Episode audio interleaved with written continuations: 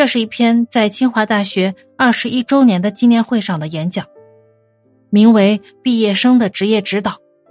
在这篇文章中，梅贻琦先生特别提出了应当将职业指导和职业介绍看作学校工作的重要的一部分。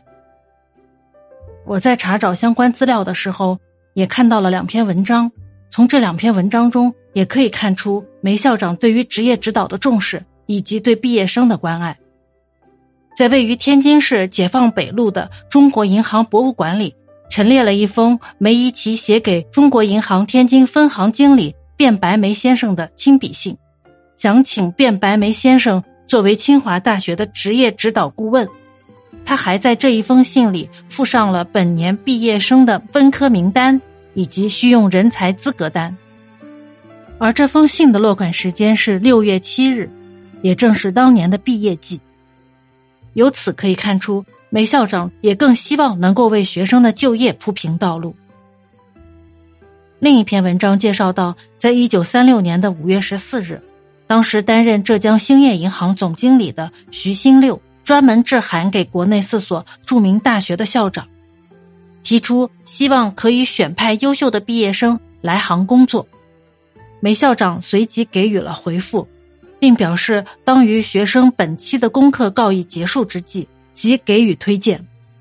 而在6月28日的时候，梅校长致函徐新六，在这一封函件中，他推荐了6名该校的应届毕业生和1名上一届的毕业生，并且询问这些学生如果需要经过考试，是否可以在北平应试。可以看出他对学生的考虑之周全。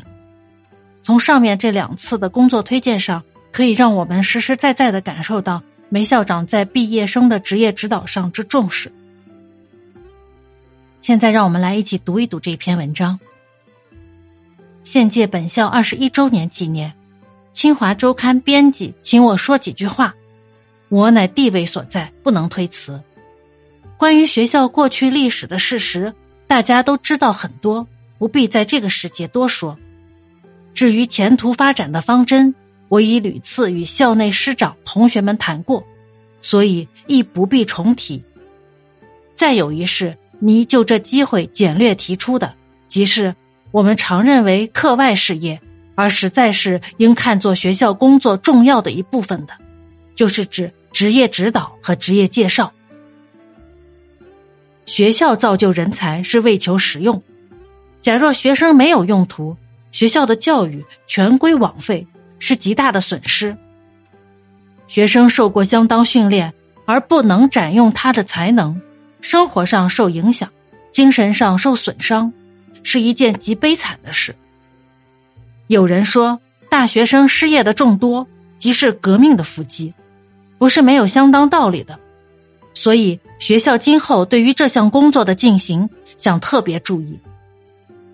还有一事，你借这一机会一谈的，即学校与毕业同学的联络。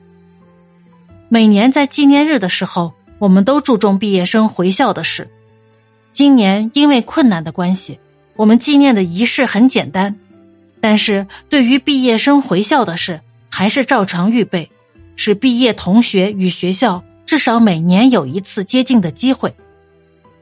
国立学校的学生在学校时依赖学校辅助的地方特别多，差不多一举一动都要请学校津贴。在校4年可以说是享受权利的时候，出校以后若是将学校抛弃脑后，不加爱护，可以说是不尽义务。